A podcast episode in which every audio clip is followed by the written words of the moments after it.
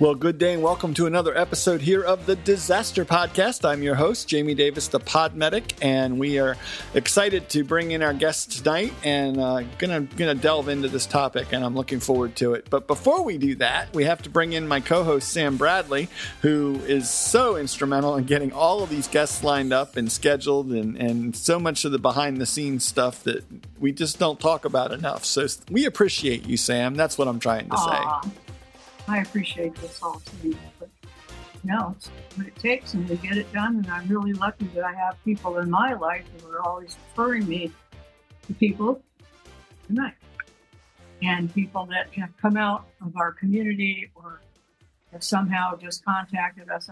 You know, the interesting thing is, Jamie, the, the two people I'm working on right now, including my guest tonight, they they were saying, "Oh yeah, I just listened to the podcast." Which kind of was interesting because that's kind of outside how I met them. So it's kind of neat. That is cool. Anyway, and nice to know that yeah, we, we nice to know that for folks who are listening, it's always a positive. Exactly, and they know who we are and what we do. I, I, I was thrilled by that. So first, the weather. We have the DePodwins with us tonight. And I, I understand we're getting some snow in the front range here. What about that, Dan? Yes, Sam. Uh, it looks like well, we, we, we are headed into the uh, snowiest time of year for the uh, front range area there, the Rockies. And looks like folks in the Denver area can expect uh, maybe a little bit of snow Friday and then probably a, you know, like a two to four inch type event, uh, several inches of snow on Saturday into Saturday night. So that follows up from another uh, snow event. I guess it was uh, last weekend. So two weekends in a row with some snow in the Denver area. Yeah, except we didn't get any up here. well, you got to move to Denver then, Sam. no, no, no.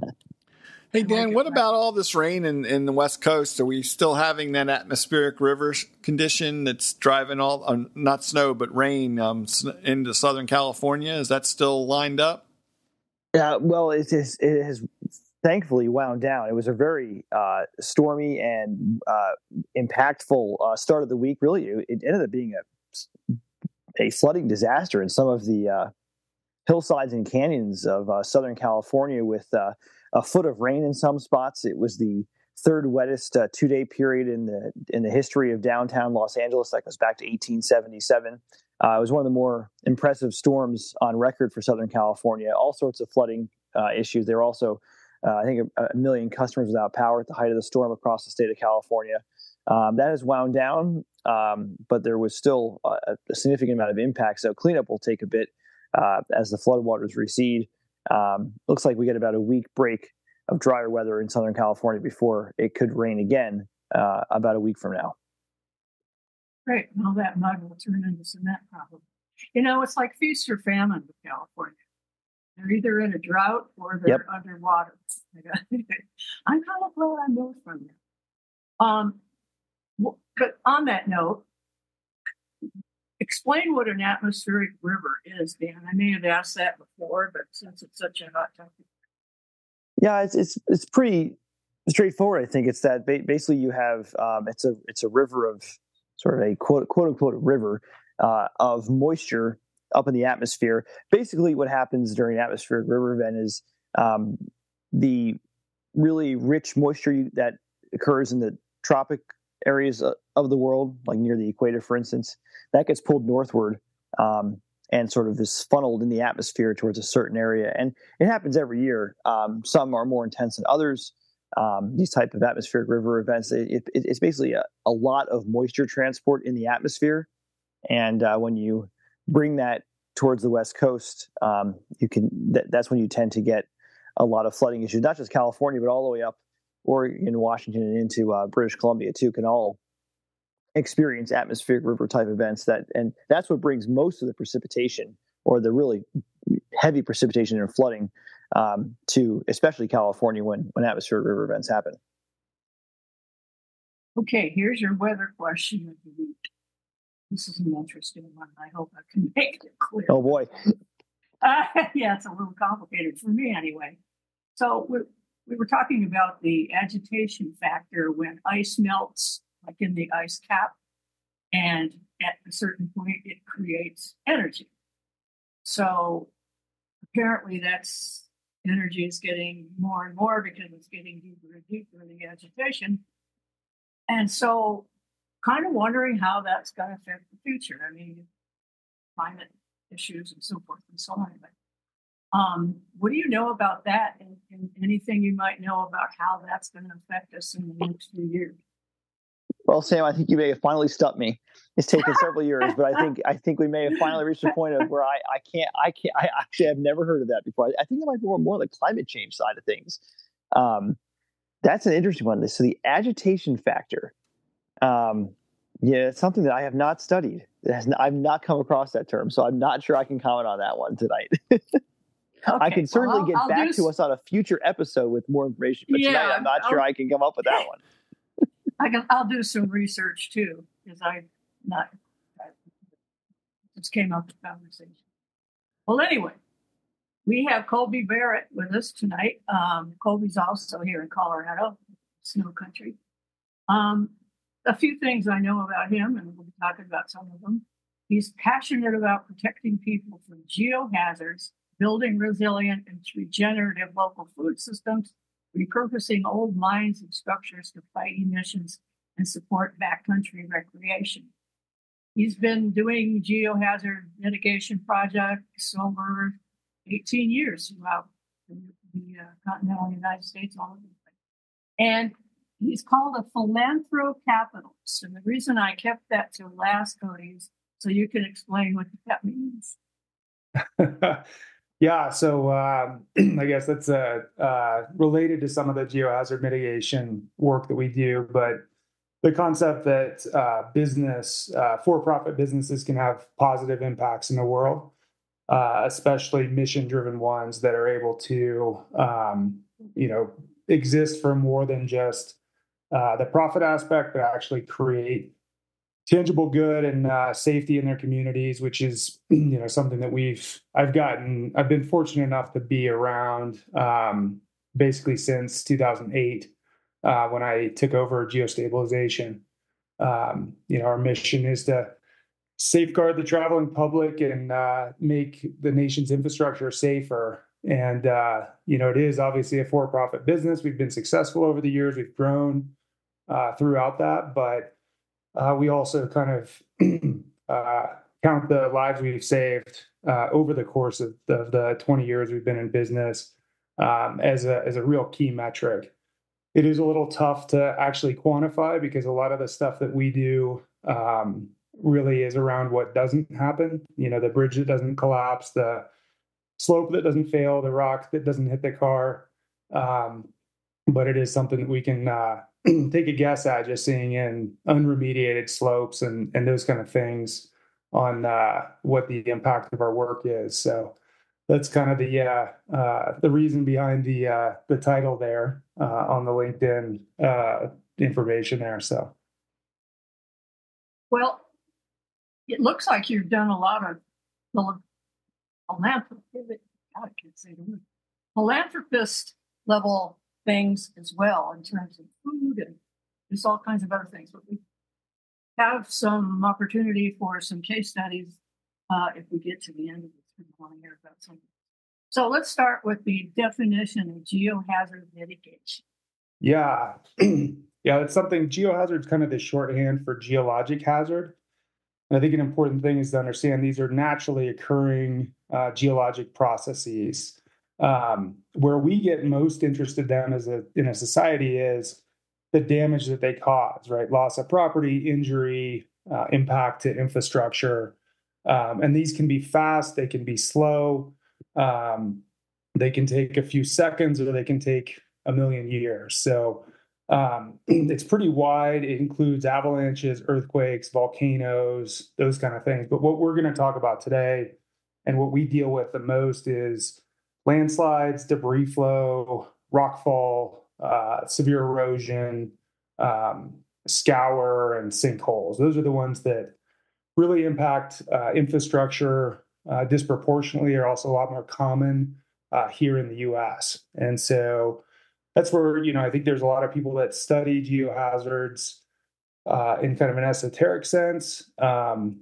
I get most interested in them with the how they impact society and infrastructure.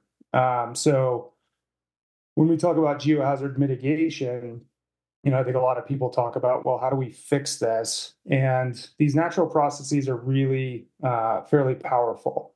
So we use the term mitigate uh, because sometimes the option of actually repairing these isn't really feasible. So if you imagine, um, and this we see this in Colorado, there's a few places where there's the uh, major roads are built on huge landslides, and these things move and have moved for centuries, and there may be uh, things that we can do to slow down that movement such that the the roadway uh, is still passable but we're not going to fix that. It would be you know perhaps billions of dollars to actually fix it.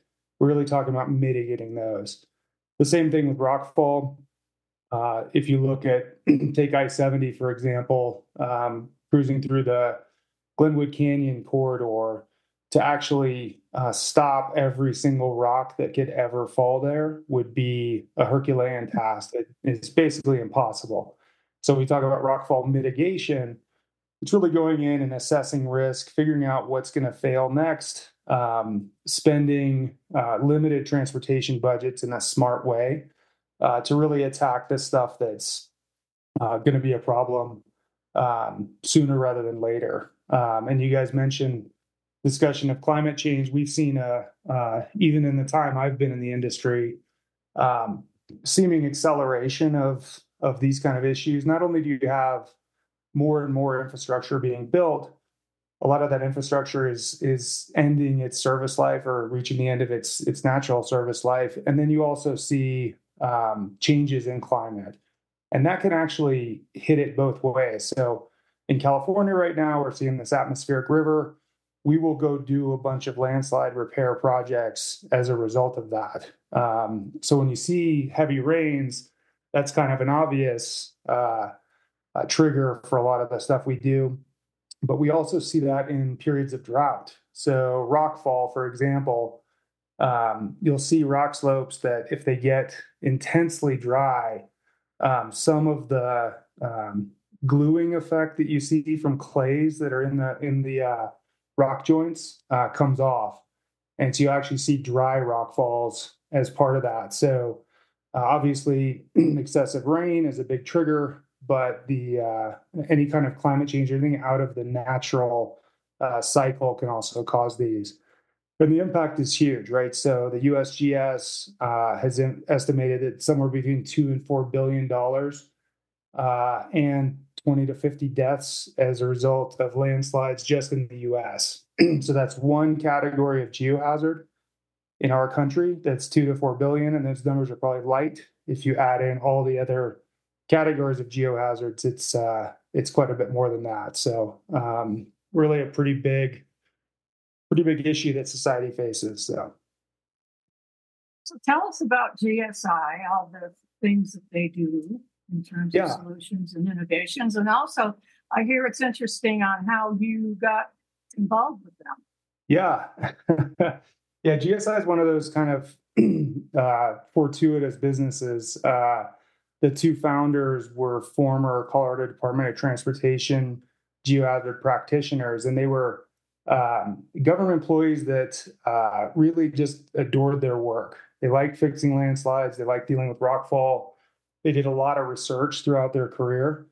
Uh, and then after you know 30 years of government service, they were on the retirement list and uh, didn't want to stop having fun. So they formed GSI uh, really around a innovative tool that's called the soil nail launcher. Um, so this is a, a, basically a nail gun supersized uh, 100 times. So instead of a, a small small nail. The nails that this gun shoots in are 20 feet long, uh, inch and a half diameter steel bars or tubes that are shot in at 250 miles an hour. So, um, kind of a fun tool to uh, to work with, and uh, that was the first tool we had in our arsenal for landslide mitigation. Um, kind of a fun uh, story on that too. Uh, the original technology was developed by the British military Um, the compressed air technology was meant to to shoot nerve gas canisters actually, so they could shoot something the size of a thermos up to seven miles away just using compressed air. Uh, British military got out of that in the 60s and 70s. Uh, in the 80s, it was repurposed uh, to shoot these nails. And uh, we were fortunate enough to get the uh, uh, technology. Um, and that was kind of the start of, of geostabilization. We've since added multiple different uh, modes of technology to, to attack quite a variety of geohazards, but that's the one that really got us put on the map, real innovative technology there. I was um, in the U.S. Marine Corps when I got out. Um, I went to graduate school and then uh, was actually contemplating a degree in law or a, a career in law, and uh, was able to jump in with uh, GSI.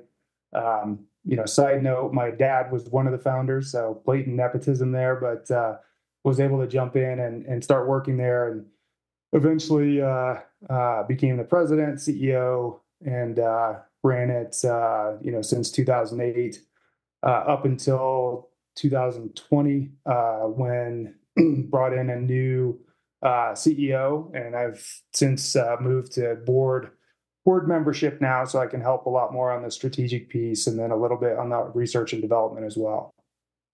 Very cool, Jamie. Any thoughts or questions so far? Um, I, you know, am always looking for a new tool for my uh, garage, but I think a soil nail launcher might be something my wife tells me no on. Yeah, twenty foot nail. Yeah, you could do some damage. Wow, that's that's pretty amazing though when you when you think about you know the ability to to mitigate the the landslide risks in areas yeah. simply by um, you know, basically creating a, a, metal infrastructure on that hillside to to hold the rock and soil in place. That's pretty innovative. It is, yeah, and it's uh, it's interesting. The British, you know, it's not really uh, discussed much in the U.S. here, but everybody in Britain would remember uh, something called the Aberfan disaster. So this was in Wales, where they do a lot of coal mining. Uh, the tailings from the uh, from the coal mines they'll pile up on on these slopes above unfortunately above villages. Uh, in aberfan they had a period of really high rainfall. There was a natural spring that was coming up underneath uh, one of these uh, uh coal piles. And the whole thing liquefied. This was in october of 1966 so you imagine this massive amount of coal waste uh, coming down the hill uh, totally liquid. It hit a junior high school, uh, killed 116 kids, uh, went on and hit a row of houses in the village, killing another 28. Um, so a real huge loss of life. Um, and that's actually uh, the ability to be able to remediate large areas like a, a coal spoils uh, pile was one of the uh, reasons why the soil nail launcher was developed. Unfortunately, it was never really uh, commercially uh, pursued there in the UK. Um, so when we got access to the technology, we actually went over to Wales. It was in an old barn. we put it back together, brought it to Colorado, and uh, you know the rest is history. Twenty plus years of of fixing landslides. We do not all with the soil nail launcher, but we're fixing around 20 geohazards a week. Uh, so we'll average about a thousand every year uh, since our inception, um, well over 5,000. Um, so it's uh, it's been a really interesting uh, run in terms of of the stuff we've seen um, on the geohazard side. Jamie, let's go back to you for a second. Yeah, because I I've you know, my daughter, I live in Maryland um, on the East Coast, and my daughter went to school in Ohio. I did a lot of driving back and forth on the Pennsylvania Turnpike, and there were areas in there that had a whole bunch of signs that said rockfall area and danger rockfall. And I saw all yep. kinds of, you know, different things trying to keep, you know, designed to keep the rocks from rolling down onto the highway. Yep. Um, but I'm sure you're probably very familiar with that kind of stuff we do a lot of rockfall, and um, you know the rockfall mitigation is really an interesting one, especially in terms of new technologies. So um, what we've been working a lot with lately is kind of predictive analysis. So one of the challenges for like the Pennsylvania Turnpike Authority, they have a certain amount of budget every year for geohazard mitigation. And they know they're going to have a certain amount, it's going to be emergencies, but they're also using a good bit of their budget for proactive uh, remediations, just like CDOT does, just like Caltrans, all the infrastructure's owner owners will do that. Um, but the real question is, well, which slope is going to fail first? Uh, where are rocks going to come down? And it's kind of tough to to figure that out. I mean, you can look and see where slopes have failed in the past. Uh, you can look at geology. You can look at um, a lot of different things, but it is tough to predict. And so, what we've been doing more with is um, using drones. We can do something called photogrammetry, where I actually fly the slope and video it. And then using those uh, pictures, they can stitch those together and get a 3D model. Um, there's a couple different ways to do this as well with LiDAR and other technologies. But the interesting thing is, these new technologies allow us to fly and look at slopes uh, over time and see what they're doing in terms of movement. And that's really a great predictor. So, you know, a lot of times people think, well, rockfall, it just, it's there, it's stable and then it falls down. Uh, that it's this uh, immediate kind of response. But a lot of rocks and rock slopes will move sometimes in the order of six or eight inches uh, before they finally fail. And sometimes that initial movement over time uh, is something that you can actually catch. And so uh, that way you can direct your dollars towards uh, a variety of different things. So, you know, the easiest thing to do is to go up and do something called scaling. So we'll actually oftentimes get guys on ropes. They rappel down uh, using bars or airbags or other techniques. Actually, I think the airbags that they used were originally developed for the emergency response uh, industry to lift up cars and those kind of things. But they'll pull the unstable rocks off. If it's bigger, we can drill holes and blast it off. Uh, if we want to just keep it in place, we can drill rock bolts in. And then a lot of times when you see this uh, wire mesh on the slopes, most of the time that's a draped mesh. So we actually will pin it up at the top and it kind of lays against the slope. That way, when rocks do dislodge, they're contained by the mesh and will land in the ditch rather than going out in the road. So, a lot of really neat uh, technologies there. A lot of stuff out of the mining industry uh, that's been used in rockfall, but again, also a new industry. I think uh, you know, we uh, we just had a, a guy retire with GSI that actually was one of the innovators, uh, had one of the first rockfall mitigation companies in North America, and he's just retiring now. So uh, even the the concept of rockfall mitigation as a service as an industry is is also you know not more than 30 years old so wow so dan um, what are your thoughts Oh, I think it's absolutely fascinating. It's not really an area that I've thought a lot about, but obviously this is all extremely important. It's really interesting. I guess the question I have is, um, I, I just be curious to hear what your thoughts are on how either communities or governments or other organizations are doing in terms of like as they plan new infrastructure. Yeah. How, like, like, do they think about this regularly? Like, what's your experience with like? Obviously, there's a lot of infrastructure that exists today that needs this type yeah. of mitigation.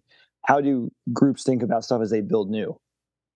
Yeah, it's a great question, and I think what you're seeing a lot more of is is communities kind of getting tired of uh, of uh, having you know houses come down hills and those kind of things. So you're seeing a lot more in terms of zoning and geohazard mapping. So I live in Telluride. Um, the entire county or the area around here has been mapped in terms of geohazard. So if you're proposing to build uh, in an area that's a known rockfall hazard, you have to go through and show you know how you're dealing with that hazard, or you know very often not being able to build at all. And so that I think is uh, you know obviously people complain about that kind of stuff in terms of property rights issues and these kind of things, but you know for the communities to be uh, resilient there, I think that that that zoning piece is a big one and just knowing about the the hazards and the risks and, and trying to mitigate that the federal highways is pushing a lot in terms of resilience in infrastructure. Um, and so, what they mean by that is the ability to anticipate, prepare for, adapt uh, to conditions to withstand or respond to uh, disruptions. And when we talk about resilient to geohazards, uh, you're talking about you know weather events, natural disasters,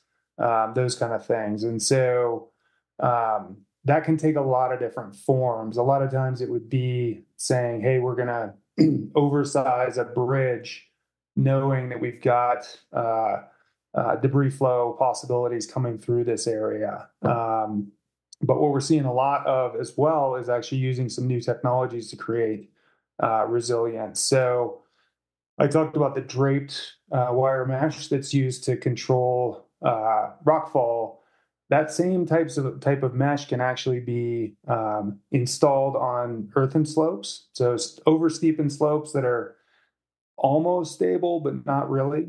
Um, you can use soil nails, either launched or drilled, uh, to pin that mesh uh, on slopes like that.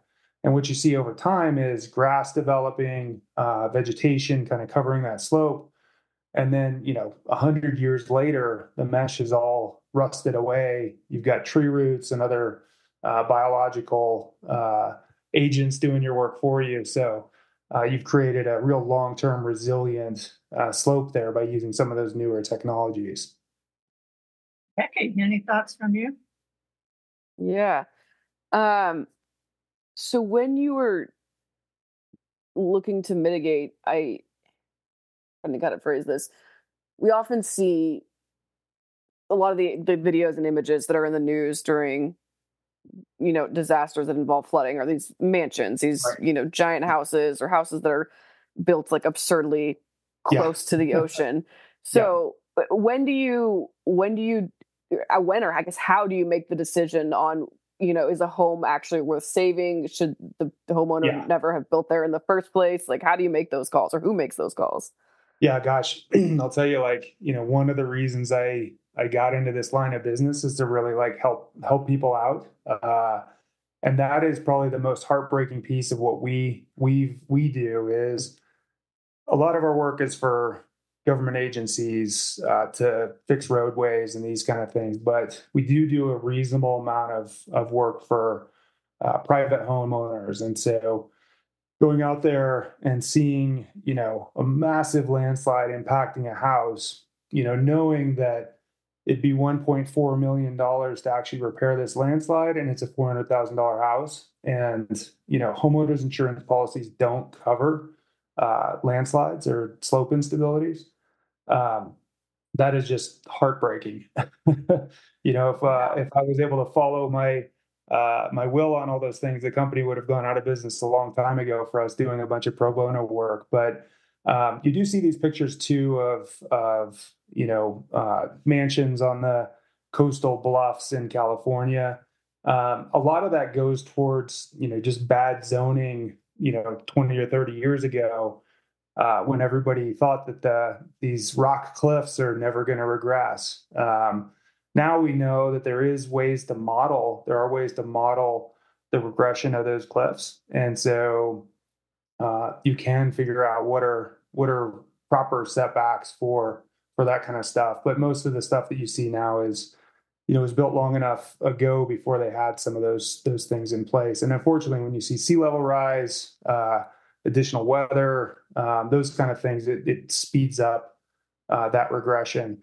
That's a real tough one in uh, in California too, because there are some technologies that fix um, some of that cliff uh, regression but California as a as a state has come up with um, you know they're very well dictated by the California Coastal Commission, and the Coastal Commission um, has taken the stance that certain technologies are not appropriate uh, for these bluffs, and they also kind of recognize that there is a natural um, uh, erosion and sediment deposition that keeps um, natural systems working on the coast, and so that uh, erosion is a natural thing that if you totally prevent it, you can cause some other other effects there. So uh, we just I just saw on LinkedIn a picture of a mansion, uh, you know, and the cliff starting to collapse in front of it, and the comment was, "Hey, you can soil nail that and uh, you know use shotcrete, which is a sprayed concrete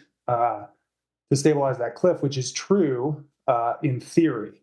But being able to get that uh, across the coastal commission would probably be a no go. So that house will probably be demolished um, as they uh, as that cliff continues to regress. So um, these are tough tough things to see, and especially when you see you know individual homeowners bearing the brunt of of those things that they had really no uh, no hand in. It's it's pretty heartbreaking a lot of times.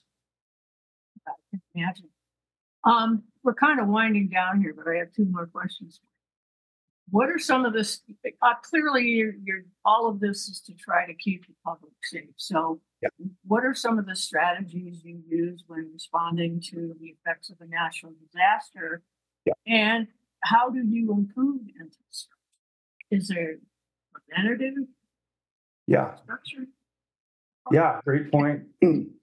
um, one of the things that uh, we really pride ourselves on is is the speed of response with the right resources. So, um, if you look at uh, GSI, we would have typically one engineer per crew. Um, so we've got you know more than 50 crews that are out there fixing landslides.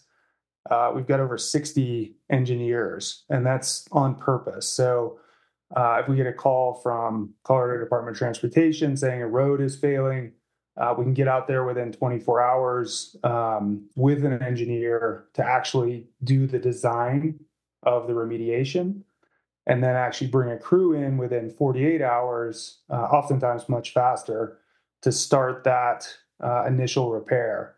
And one of the things we've really gotten um, good at over the years is, is being able to um, uh, tweak our design as we learn more while fixing the slide. So, what I mean by that is if you've got a landslide in a roadway, uh, a typical first response is to go and do core drilling uh, investigation to see what's going on in the subsurface.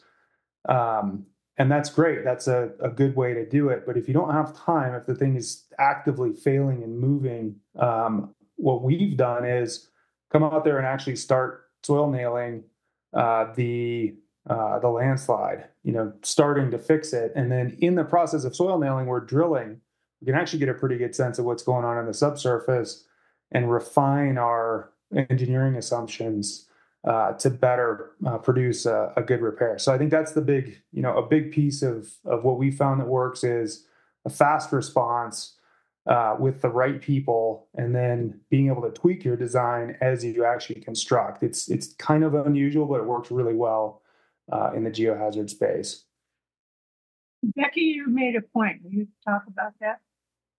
Yeah, so a few years ago we went to Nantucket, um, and there's the the Sconset Bluffs, and there's obviously a lot of really lovely homes that are located uh, located right at the top of the bluffs. And we remember reading about, and I've since sort of half followed it, um, things called geotubes, and there were you know obviously people who were in favor of it, and there were people who were vehemently opposed to the geotubes. And I was just curious if you knew anything about that particular form of mitigation. Um, the geotubes I'm familiar with would be a form of dewatering. Um, I don't know whether that's the same thing that you're uh, that you're referring to. I have no idea. All I know is there's there's been homes that have yeah, they've been I mean re- relocating homes back from the edge because the you know the right. cliffside has been slowly crumbling over time. Um, yeah. yeah, there's especially when you're looking at coastal bluff, it starts getting really complex, right? So a lot of times you can deal with what you see, the bluff there itself. Uh, there's ways to uh, soil nail that, or you know other technologies that strengthens uh, what you see. A lot of times, though, um, you know that erosion is starting from below. So there's uh, the way the sand uh, kind of naturally cycles through um, can be interrupted through breakwaters, or when I mentioned the the geotubes that I'm familiar with, they can actually um, pump uh, water and sand into a, a giant kind of bag, and the water comes out, but the sand remains.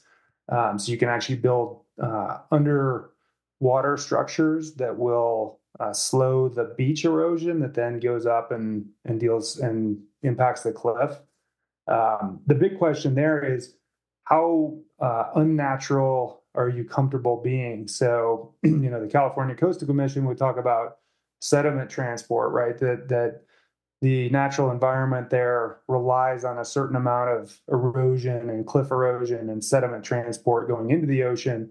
Um, and if you stop that through all these innovative technologies, you are disturbing the natural system. Now, if you're a homeowner, yes, let's disturb the natural system, save my house, save my views, those kind of things. Um, if you're, you know, on a, a different tack, hey, we need to preserve the natural systems you need to move your house or uh, demolish it. And then it comes into, um, you know, if you're going to do something, who pays for that? Is that something that the collective county or town or uh, FEMA or FHWA or these folks are going to be paying for that, or is that responsibility of the individual homeowners? Um, so those all get to be pretty complex and bring in a lot more issues than just you know can you fix it? Yeah. One more rather interesting question. Um, how do geotechnical hazards affect autonomous vehicles? I'm sorry, say that again. How do what kind of geotechnical hazards apply to autonomous vehicles? Oh yeah, this is something that's actually like a good bit of, uh, I think, a good bit of news. Um, so if you look at uh, one of the things we've seen is increase in uh, you know unpredictable weather uh, and the kind of degradation of the country's infrastructure have led to more work in the geohazard mitigation industry.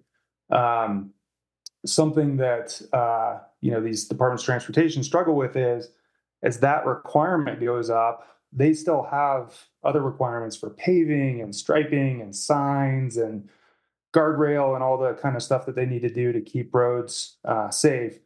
As you start transitioning, this is kind of an interesting concept that uh, the Transportation Research Board has been identifying. Um, one of the good things about switching more towards autonomous vehicles is that certain safety measures like long sight distances, really good striping, uh, awesome signage, all these kind of things that autonomous vehicles don't have the same need for uh, a lot of that safety money that would be used for striping and signage and these kind of things can be shifted towards the more unpredictable stuff, which would be rockfall mitigation, landslide repair, and these kind of things. So I think that is something where you say autonomous vehicles, uh, you know, make driving safer in general by taking kind of the human factor out of it. They also, if fully implemented, shift some of the safety dollars uh, towards um, geohazard mitigation, which is something that's uh, you know seems to be getting worse and worse every year. So, kind of an interesting point that uh, has been discussed at the the national level recently. Well, looks we could do a whole podcast on that alone, right, Jamie? Absolutely, and and this has been fabulous to listen to and learn. I, I, you know, one of the reasons I do this podcast, Colby, is to to learn amazing technologies and things out there. I'm a, I, I love learning about how you know things work and yeah. the the soil nail launcher is you know just a great piece of equipment to think about how that can be used and it, and it's one of the things that we talk about here all the time is educating ourselves and our our responders and people in uh, government that we work with about technologies that can be brought in to assist in stabilizing an unstable situation. Um, you know where we where we need to get vehicles through, and we need to be able to perform rescues in a safe manner, knowing that there's technologies to stabilize that hillside and stabilize things before we are able to get into a situation. I think is really important. So, thank you for sharing with us today. Thank you.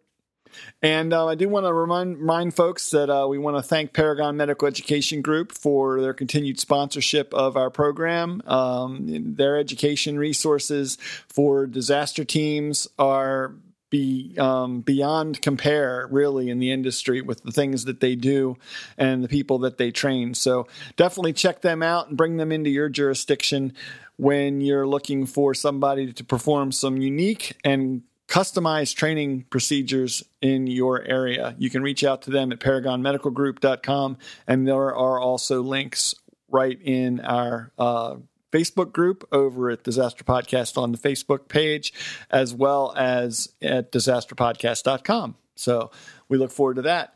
Um, Colby, where can folks find out more about Geostabilization International?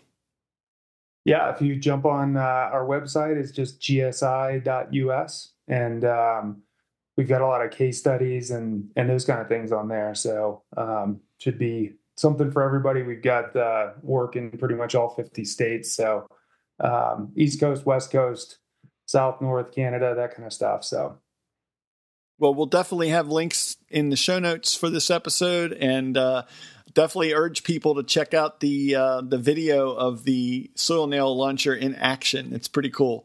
Um, just the things I get to do in the background while everybody else is talking. So uh, it's a lot of fun. Uh, uh, Becky, where can folks find you if they need to see what's going on and what you're talking about? Find me on Bluesky at WXBex, LinkedIn at Becky DePodwin, and the Disaster Podcast Facebook group. Awesome. Dan, how about you? Uh, you can find me on Twitter at WXDepo, that's D E P O, and in the Disaster Podcast Facebook group.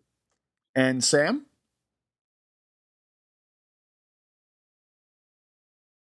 Sam, you're muted.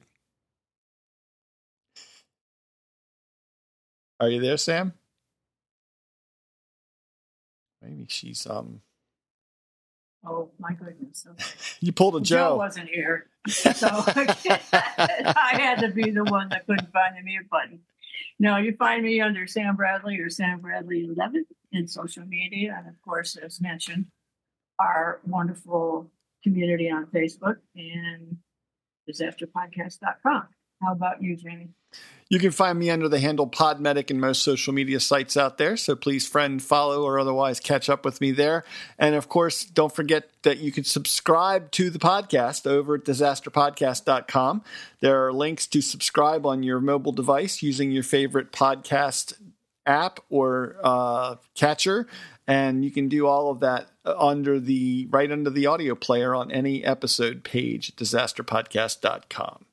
Um, Sam, it's it's great having Colby on tonight. I'm glad you were able to to line him up, and I I love learning about new things and and technologies that are out there to uh, to mitigate disaster.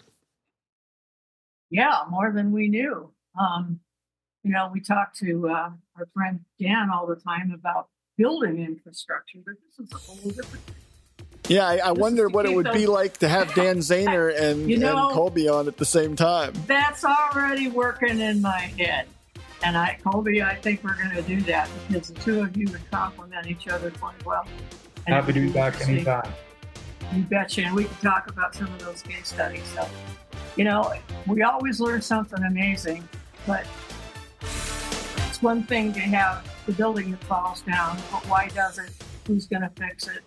How do you mitigate it? And I think that's a little bit